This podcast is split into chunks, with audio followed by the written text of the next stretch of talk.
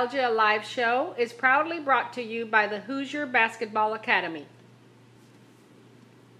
Want to improve your game and be an elite athlete? Hoosier Basketball Academy, located in the heart of Hoosier hysteria, provides an excellent opportunity for student athletes to improve their basketball skills. Their goal at Hoosier Basketball Academy is to provide an opportunity for young athletes to reach their full potential and allow them to compete at the highest level.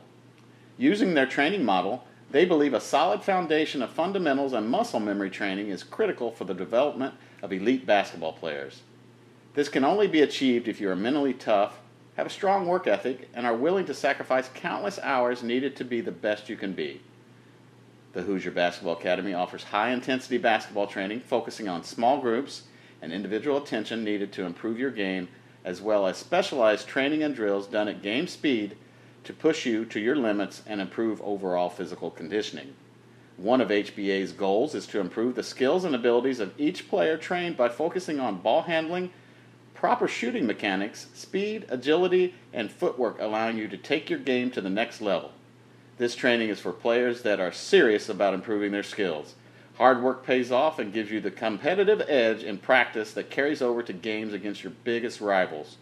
In addition to offering training, HBA fields highly competitive travel teams with many teams quali- qualifying for nationals each year. Visit HBAElite.com for more info. Be elite and train to be the best. Welcome to Keeping the Nostalgia Alive, the Indiana Basketball Memory Show. I am your host, Billy Powell. Today, we are going to add the Indiana Baseball Memory Show. Uh, the gentleman that we're going to interview and talk to today played both baseball and basketball in the state, high school baseball and basketball in the state of Indiana. Um, I was born and raised in Indianapolis for 25 years. Uh, my grandfather started taking me to Indianapolis Indians games in 1974.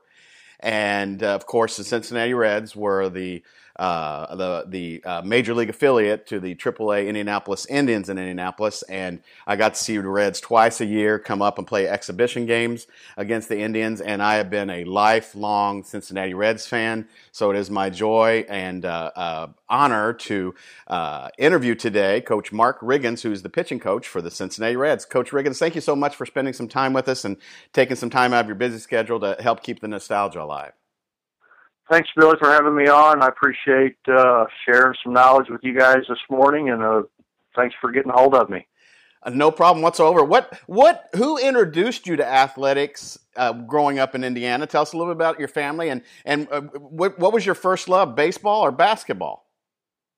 Yeah, my father was a fast pitch softball pitcher, and both my grandparents played softball, and so I would go to games with my dad when he would pitch when I was younger, and and we would travel to Washington, Indiana, and then uh, for a league. And then after the league was over, my dad traveled with some teams because he was pretty good pitcher, and he would he would uh, hook up with some teams to travel with at the end of the regular season. So, you know, I started little league in Crane, Indiana, and my dad was a manager. And so then went to Loogootee High School and and uh, played baseball there. But you know, we always growing up in southern Indiana, we almost everyone in the country had a basketball goal out in their driveway, and so you know, in the wintertime, I go out there and shoot and loved basketball and started when I was in the fifth grade and moved on up through the high school ranks and I love both of them. Uh, you know, I actually really love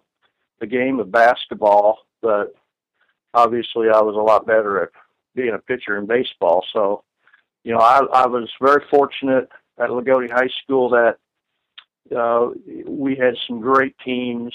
We always won the sectional in baseball and basketball every year, and and ended up going to the state finals in '75 in basketball and a semi-state in baseball in my junior year. So we always had great winning teams. Uh, you know, a tradition at Loogootee, and just losing was not in in our vocabulary. And so I grew up with some really strong roots in in the sports field. You know, it, it's also amazing too that you you you played for two Hall of Fame uh, uh, coaches, with uh, Coach Jack Butcher being in the Indiana Basketball Hall of Fame and uh, Coach Tim Nante being in the Indiana Basketball Hall, Baseball Hall of Fame. Is that correct? Yes, that's correct. They were they were both uh, in basketball. Coach Tim Nante was a junior varsity coach at the time, and then a, a guy named Lee Kavanaugh ran the seventh and eighth grade program. So it was like a feeder system up to the varsity team, and everybody was on the same page as coaches. And you know, by the time we got to Jack Butcher at the varsity level, we were we were ready to take on anybody fundamentally and mentally. And so we had a great foundation built, you know, all the way down to junior high on up to our seniors in high school. And so, yeah, it was, uh, you know, it's a tribute to how good of the coaches that we had at such a small high school, and uh, you know we were very fortunate to have those those caliber of coaches bringing us up along the way, and and people, you know, I don't I don't think they understand how really really good coaches both of those guys were, and uh, how how fortunate we were to have them. Uh, growing up in southern Indiana, most of the people I talk from your area of the state were Cardinals fans. Were you a Cardinal fan, or what was your favorite baseball team uh, growing up? Oh yeah, I was a Cardinal fan. I used to listen to the radio going to bed at night to Harry Caray, and then finally Jack Buck and Mike Shannon along the way. So, and then we would take a family vacation to St. Louis to see two or three games on a weekend. So yeah, we grew up as Cardinal fans here, and uh, you know, that fortunately I got signed by the Cardinals in 1979 once I got out of Murray State University and got to pitch with them four and a half years in the minor leagues, uh, one level short of the big leagues. And then I got offered a coaching job and, and I spent uh, another 20 some years there as a uh, 24, 25 years as a coach and coordinator. So, you know, 29 years total with the Cardinals. So I got to sign with the team that I grew up with as a kid, and you know it's just very fortunate for me. Uh, Mark, tell us what choices you had. Did you have choices to play college basketball, and, and why did you choose Murray State? No, I didn't have any basketball offers. I was shoot, I was just a little five eleven guy that beat up guys underneath and and rebounded and passed the ball around. I wasn't a high scorer or anything, and so baseball was always my future. Uh, but I had I had three or four offers out of high school for baseball, and uh, Murray State coach Johnny Reagan had seen me my junior year in a state tournament in Jasper, and uh, he he followed myself and and two other guys in Evansville. We were all we were all juniors that year, and so uh, the Murray State coach uh, showed interest even in Legion ball. He came and saw me a couple times, and then the following year, my senior year, he saw me again. And so, you know, I got to visit Murray State my senior year. Loved the area, and it was a, a you know smaller school. It's up to ten thousand students now, but at that time it was probably around eight thousand. So it, everything was great there. The the the size of the school, the the uh, you could get to the country within a mile and and travel on some highways and so forth. So that's how I ended up at Murray State. Um, uh, Coach, tell us a little bit about that playing for Coach Jack Butcher and you guys going to the finals that one year. Uh, can you give us a little bit, uh, uh share some of your memories of that season? Does anything specifically stick out with you and Coach Jack Butcher? Well, Jack was, uh, you know, he to me he was a genius at, at coaching players. We weren't that talented, uh, but we played together as a as a unit. Uh, his son Bill was our starting forward. He was the the captain of the team, the leader of the team, and you know we were just so fundamentally sound. The practices were actually harder than the games. You know, we would practice and and and, and shoot many, many, many free throws and practice our defense, practice our our rebounding and offense was just kind of secondary. It just happened, but the fundamentals of the defense and making sure that we took percentage shots in practice and shooting a lot of free throws, you know, that's what what helped us uh, beat other teams was our defense, and then we just scored, you know, enough points to beat the teams you know, memory was was uh, we were down by 18 points to lead to Southridge at one time in the regular season. We we hadn't lost a game, and we were three fourths the way into the season. I think we were down 16 or 18 points at halftime, and and uh, we figured, well, we're going to get our butts chewed out here a little bit. And uh, Jack just walked in, walked around the room, and walked out. And it was just kind of uh, intimidation by silence.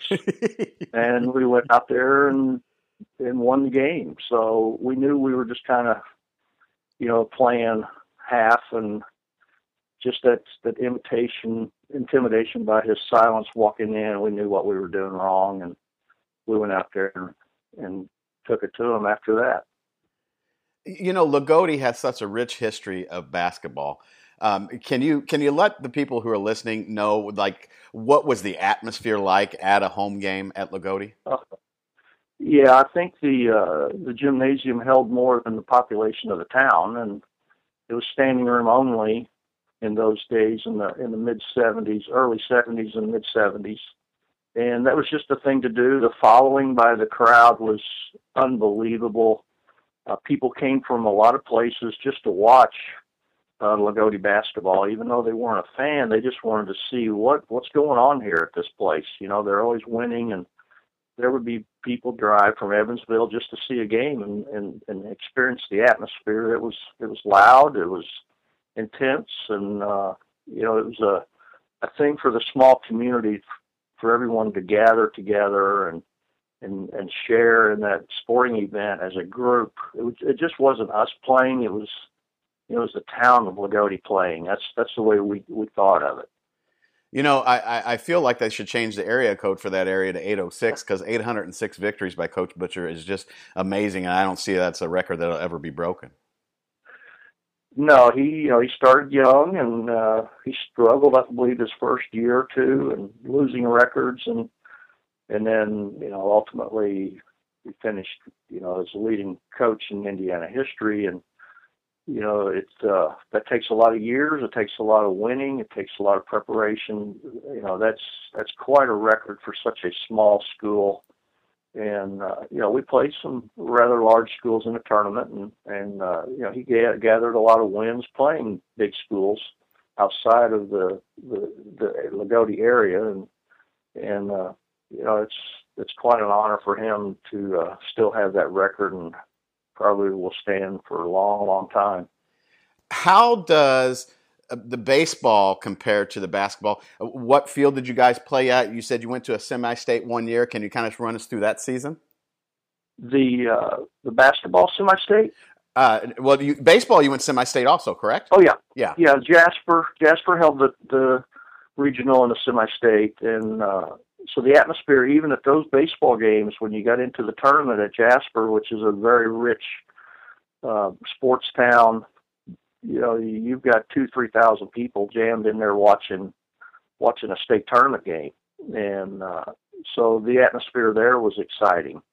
And usually we played a team out of Evansville in the semi-state, and and uh, the one guy that I pitched against, Andy Rice, that when he and I went to Murray State together, and he was a top pitcher in Southern Indiana, and so we, we you know we knew each other, we had faced each other before, and so ultimately we hooked up together at, at the university and spent four years together there. You know, while you were at Murray State, or even after you graduated from Loogootee, did you have in your mind that that was the goal that you wanted to do? Is you wanted to play professional baseball? Yes, it was. It's uh, I I played at Murray State, and then in the summer I played uh, a traveling team in Washington under a guy named Joe Hawthorne that lives in Washington. I pitched for them for a couple of years to get in some summer ball, and then then I moved on to a team in Terre Haute, Indiana, and the Hulman All Stars. And it was a traveling team that played Northern Indiana, Central Indiana, and so how I got hooked up with them was we would always play Terre Haute down here at Washington, and it seemed like I beat them every time. And I think the coach finally got tired of me beating them, and he called me one summer and said, "Hey, I'm tired of you beating us. I want you to play for us so we can beat everybody." You know, so and uh, that's how I ended up uh, with with with Terre Haute and the Hulman All Stars, and and that's how I ended up getting signed. I didn't get drafted out of Murray State after my senior year, and I was playing summer ball at Terre Haute. And August 15th is uh, I was playing pitching in a game in Indianapolis, Indiana, and a scout walked up to me and offered me a contract. So I was within two weeks of finding a real job and a different career for the rest of my life. And you know, it's just a a life changer when I signed a contract with the Cardinals. Uh, what, as a professional baseball player, what were your best pitches?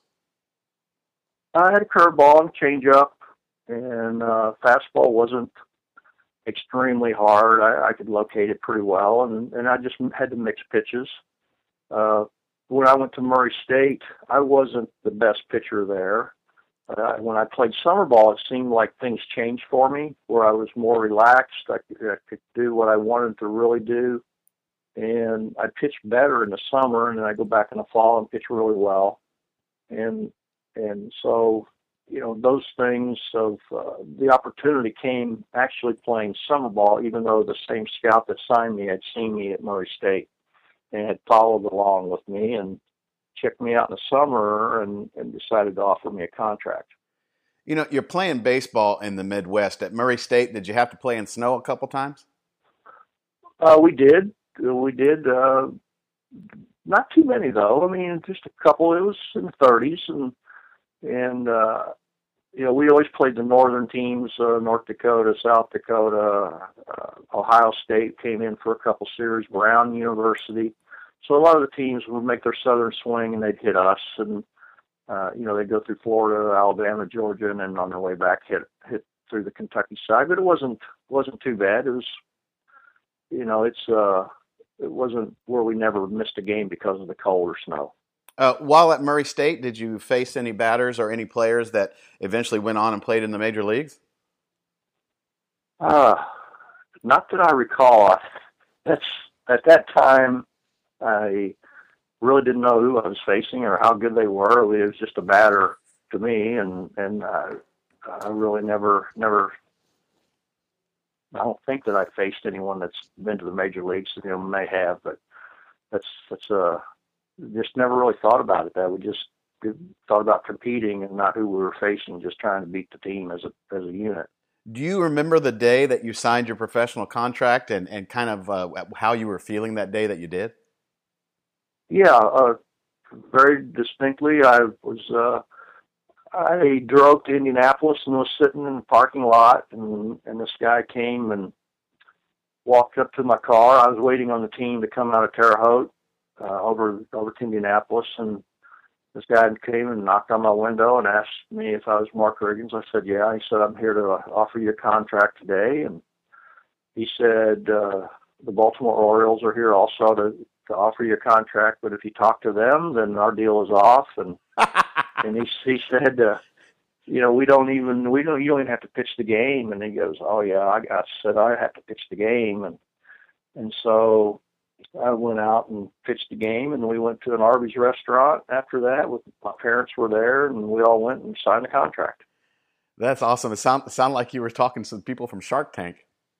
yeah, yeah, it was. uh it was an exciting day because that was uh, our last tournament for the year, and after that, I was planning on uh, finding a job at my degree, and and uh, fortunately for me, he saw enough interest in me and offered me a contract. So it was it was an exciting day, and I ended up going to. Uh, two days later, I drove to Gastonia, North Carolina, and started my professional career and that was 36 years ago.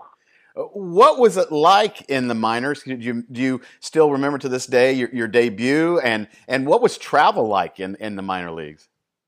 Well, the travel's pretty much still the same for the minor leaguers. It's uh, I remember my debut. I pitched a couple of innings in relief, and and uh, you know you're you're you're making six hundred dollars for the month, and you got four or five guys living in a place together to try to make ends meet, and uh, riding in cars together. The bus rides were long, as they still are right now, and and uh, it's a very, very, very tough life for for uh, ball players but you know, we all have that goal to get to the big leagues, and you have to start somewhere. And you know, when I believe the minor league A ball guys are making a thousand dollars a month now, and that's for five months. So, you know, you figure that out. It's five thousand dollars for your for your income, and then you have to go find a winter job to to survive. So, but you're you know you never think about that because you're you're running you know the trail of trying to get to the major leagues and whatever it takes it takes. And the hardships never enter your mind. And in, in those days you know it was tough and it still is tough for our minor leaguers now. They they come from major universities out of the draft and our high school kids you know they're leaving home for the first time. And it's a it's a culture shock that back in the, in my days the ballparks were not very good. Today almost all the ballparks are really really nice. And but it's a culture shock to the kids you know they're coming from major universities that they're in a little hotel and then they're riding the buses and you know some parks may have 500 people at the game or 1000 so whatever but it it's it's it, it's different for them and and uh they they'll have those memories the rest of their lives of the struggles that they go through to get to the big leagues Is that any? Is the minor leagues any comparison to the movie Bull Durham? pretty close yeah it's uh, it's it's pretty close the you know the uh the guys you have a lot of idle time on your hands when you're on the road and you know the, now you have you know the computers and social media and stuff that that you can do but back in the days it was you know we just hung out together and and spent a lot of time with each other. That's one part about the game now is seems like the game is more individualized. There's so much things that you can do by yourself or versus in our days you would have to do things together as a group you know go somewhere together to a movie or or play cards together just stuff like that. So it's a little different now with the social media that they can do things on their own and read and play games whatever At what point in time did the little light bulb go off in your head and and you wanted to teach and coach? oh well exactly the day my playing career was over it was uh you know i didn't i didn't really think about being a coach until in 1983 i was a a, a player coach a pitcher coach uh which we don't have that anymore. It's, it's where uh, you you're kind of at the end of your career and, and they offer you to be a player coach and help out a younger team. And so I did in in A ball and then I ended up going to AAA to help out. And then that winter they offered me a full time coaching job. And so you know I still wanted to play but my wife and I talked it over and I got into a new career. And uh so you never want to stop playing uh, I was uh, I had my degree and you know I wanted to not waste my time in baseball if I didn't think I had a chance to make it. And I was at that point where I was you know I didn't want to sit for 6 or 7 years and never make it. And I wanted to move on to you know something in my life where I could either use my degree but ultimately they gave offered me a coaching job and I started that career So, do you have a couple of uh, victories under your belt as an interim manager with the Louisville Redbirds? I think so. Uh, yeah, the, my when I was at Louisville as a coach in the early '90s, our uh, manager had to have an operation, and so he missed about a week or ten days, and I had to manage there. But you know, I was a pitching coach there. Now we have a hitting coach or that would take over that role. But at the time, it was just myself and the manager, and so when he was gone, I had to take over, and, and, and another guy came in to help me out. But yeah, I had a couple wins there professionally. But that I've been offered to manage two or three different times, but no, I just I just rather stay on the pitching side and enjoy that. And why are you so good on the pitching side? Is just the relationship that you have with the players, or your experience, or uh, tell us a little bit about that. Uh, I think I'm a pretty good teacher. You know, back in when I played, uh, we would always help each other out because we didn't have a pitching coach on the team. We had two roving instructors that came around once a month, or and we just were on our own. And they, that's how the game has changed in the minors: is that you have a pitching coach and a hitting coach now at every team.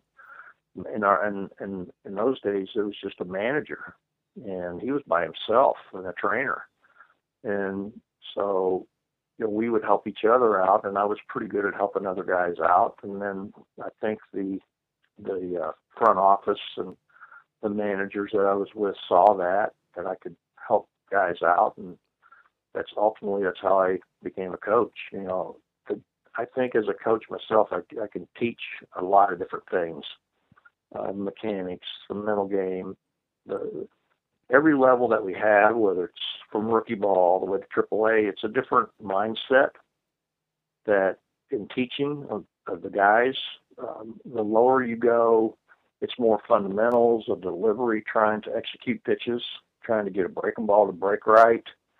And by the time they've played three years, two to four years, they move on up the ladder, and then now it becomes a mind game setting up hitters, looking for hitters' weaknesses, what pitch to throw, how to make adjustments, men on base, trying to get a ground ball, how to get out of a situation. So it's more on the mental side. So as a coordinator that I've done for the past three, four years with the Reds, you know, that's every place that I travel to, I, I walk in there with a different mindset to teach to their capabilities at, at each place that I go to. Coach, what did you think of uh, this baseball season, and uh, were you happy with the, the outcome with the with the Royals? And did you enjoy this baseball season? Yeah, I did. It, uh, it was a great World Series. Uh, you know, the Royals. You know, they they were there last year, and, and you, they could really smell it, and they wanted to win it this year. You know, the, the Mets. The Mets are going to be in that same boat next year. Uh, the Cubs are putting things together. You know, this year they're going to be a force next year. Obviously, the Cardinals are always going to have a good team, uh, but you know, the the playoffs they're a different animal than the regular season. The regular season gets you to the playoffs, and you know you have a 162 game schedule, and once you get in those playoffs, it's a you know it's a short series, and so any mistake that's made, you know, whether it's a miscue on a ground ball or a drop fly ball or not executing a bunt, it's so magnified in the playoffs, and it's the team that's playing the best and who can execute, come up with a clutch hit at the right moment, and obviously have good pitching. You know, they they win it. So it was a very exciting. I like watching the playoffs and watching the pitchers and see how they attack hitters and because the pressure is huge with those guys, and and I like to I pick up things from the playoffs and and uh, to teach things for next year to some guys. You know, it's interesting. I lived in Kansas City for about five years, and I think each one of those years they had close to 100 losses. And now right. I li- and now I live in Houston, Texas, and you know, uh, last baseball season they had 100 losses and they made the playoffs this year. Mm-hmm. Yeah, Houston uh, Astros. Uh, Jeff Luhnow was there as the general manager. He was with the Cardinals, uh, and I was under him in the minor leagues. He was our our, our uh, farm director at the time. I was there with him for two years. Very very sharp guy, and uh, he's got a couple guys that work with him analytically. They he's at the top of the top of the list of applying the analytics to the game right now and uh, knows talent, knows how to gauge talent, and so Houston's, you know, they're on the upswing. You know, Jeff does a great job over there with that club. You know, with all the organizations that you've worked for, are they primarily the same top notch, or are there differences between all the organizations that you've worked for? They're all really similar. It's uh, they they may have a little different ways of going about their business, but every every team is set up the same way you know, with a farm system, uh, scouting system. Some organizations may have more scouts. Uh, some may have more analytical people. Some teams may have more coaches. so, but primarily it's all run the same way. It's just how they're running it that makes a little bit of a difference. And some some see the importance of player development. Some see the importance of going and signing free agents. So there's a different philosophy for you know each individual organization, uh, but it's set up the same way. It's just their philosophies may be different. You know, growing up, I, I think we're pretty similar in age you know, baseball was a passion of mine, and you know, you had the baseball cards, and and you just you knew every name in the league. D- today, do you think the game is just as strong today as it was when we were younger? And do you still think there's a passion about the game? I think so. You know, I think it's in a different way. I think there are, you know, the attendance at ball games is, you know, at, at the highest it's ever been. Uh, the kids, I think, they follow the social media more. They pick their teams. It's, it's a different way of of uh, watching a game or keeping up with the team. Where we did the baseball cards and listened to the radio, and now you've got the MLB network and you can follow it online, and it's it's a little different. But I think the passion's there. It's it's just a different way of of, of seeing a ball game or, or getting the information about you know the scores and how a game was played. You know, we have we have parents that follow their their sons on on uh, the internet. Say in Billings, Montana, their games are on the internet. So, you know, that's unbelievable. How you know you can sit at home and watch your son in Billings, Montana, playing a game. You know, that's unheard of. You know, 15, 20 years ago. So it's it's a really really changed, uh, all for the better too. So have you rolled up your sleeves and already dove into what you're uh, getting ready to take uh, part of now? Yes, we we have uh, we're starting getting stuff together. I, am getting stuff together on our pitchers, uh, bullpen coach Mack Jenkins, who was who's been there for four years in Cincinnati. He knows the pitchers, so I'm using him, you know, to gain some information. We have video, we have scouting reports, uh, but the first thing I want to do is is gather knowledge on each one of our guys, what they do the best, what their weaknesses are, and work on some of that stuff for spring training to try to make some changes or make some calls this winter to each one of them and and express what I think they should be working on before they come to spring training. We're we're also Brian Price and I talked. We're going to have a little uh, summit out in Arizona with ten or eleven of our young pitchers, and two or three day thing. Just what is the Reds way? You know what what's expected of each of those guys, and so that's going to be you know kind of an icebreaker for me to uh, be around the guys for three or four days and where they get come more comfortable with me before we start spring training in February. Yeah, I know it's crazy to say, but that's only pitchers and catchers report in like 105 or 106 days, right? Yes, it, it's uh, winter time is short. We, about a month, and uh, these guys take off about a month and relax, and then now they start their weightlifting, their training programs, because it's a it's a big money business now, and the training that these guys do in the wintertime is unbelievable compared to what it used to be in the past because you know the more that they can keep themselves in shape the more years that they can play because there's so much money involved now that uh you know they have to do that and they want to extend their careers. And then as other guys are doing that, then the comp that makes competition for the guys all, all across the board. If you don't keep up with everybody else, you're going to lag behind. So, you know, the the training now is totally different than it used to be. It, it's almost a year-round job, even you know to to be a baseball player, even though you're playing, you know, from April to October. So it's it's different. Now, Coach, you, you were with the Cardinals when they had uh, won a couple World Series championships, right, within the organization? Yes. Uh, yeah, I actually have. I got four rings from them when I was with St. Louis. Uh, very fortunate to be, uh, you know, a, a minor league coach, but when they won a championship or went to the World Series, we we got rings in uh, 85, 87, uh, 2004, and and 2006. So 2006 was the, the the World Series championship. So that's that's prime ring. Uh, Mark, do, do, you wear them? Do you have these in a in a vault, or uh, do do you enjoy wearing it? Or are you just kind of a how, how, does that? You know, from someone you know, it's it's it's always I I, I like to get the uh, fans involved with kind of hearing about that stuff because you just don't, you know. Yeah, we how you wear it. I wore mine for a while, and and now they're stored away, and and uh, you know my daughter will end up with them at some point, I'm sure, or you know, but they're a great memory that you know you pull out and look at it. It's like that's a great memory.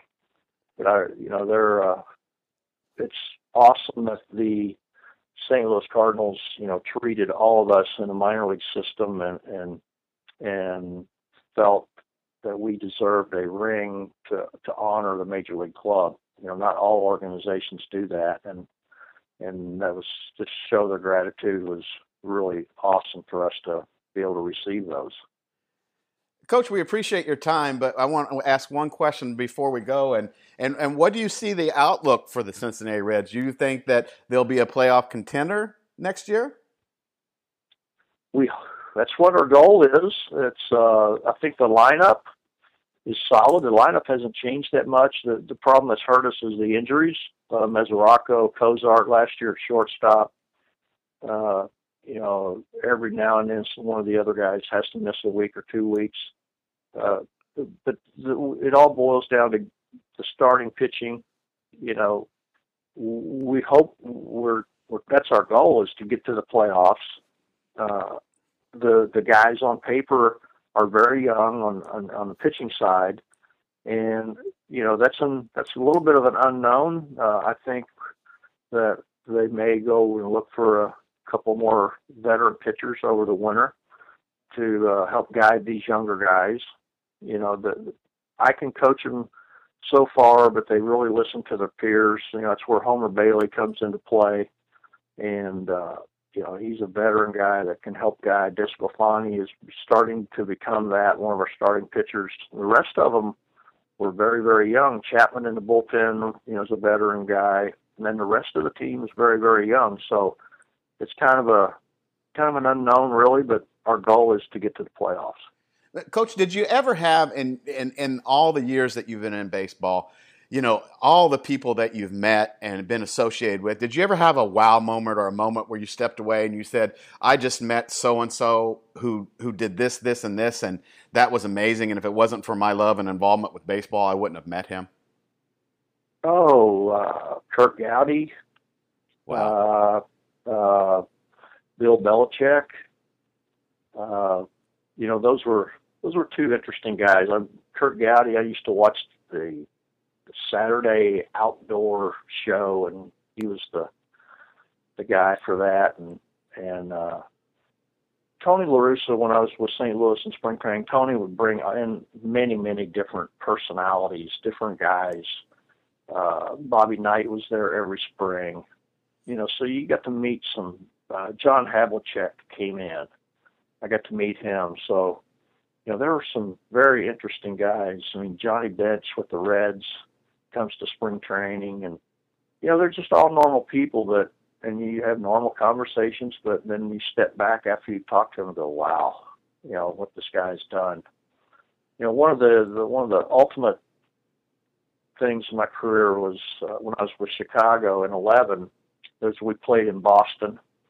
And and to walk from the clubhouse down that tunnel out onto the field you you think about all the history and how many guys have walked through this tunnel, you know, out to the ball field, all these famous ball players. And it's it's kind of sets you back just for a little bit to think about the history of the game. And you know Boston's clubhouse was very small. The lockers were tiny. And to walk down through that tunnel out on the field it just kind of hit you for a little bit to think about who walked out here in the same path that you just came through Man, not not to sound goofy, but I got goosebumps even thinking about a Ted Williams, Carl Yastrzemski, you know, a Yeah. Carl, Carlton Fisk hitting that home run in '75. Uh, Yeah. a- amazing. Yeah, sure was. It's been a great, great career for me to think that, you know, when I started this in '84 and still doing it, it's, you know, you wouldn't even have dreamed that would ever happen, but it, it happens. And, you know, so, you know, to the people out there, the young people, you know, set goals and, and, and push for those goals and never give up. And you just, you got to put yourself in a place all the time, and that comes with hard work and and putting forth the effort and believing that you can do it. You've been listening to Mark Riggins, your Cincinnati Reds pitching coach. Coach, good luck with the upcoming season. Thank you so much for sharing some time with us. I'm sure the people back home in Indiana and around the United States will enjoy listening to your memories and uh, uh, about your life and your career. I appreciate it so much. Thank you so much. Thank you, Billy, for having me on, sharing sharing some good memories here. Appreciate it. All right. Thank you so much, Coach.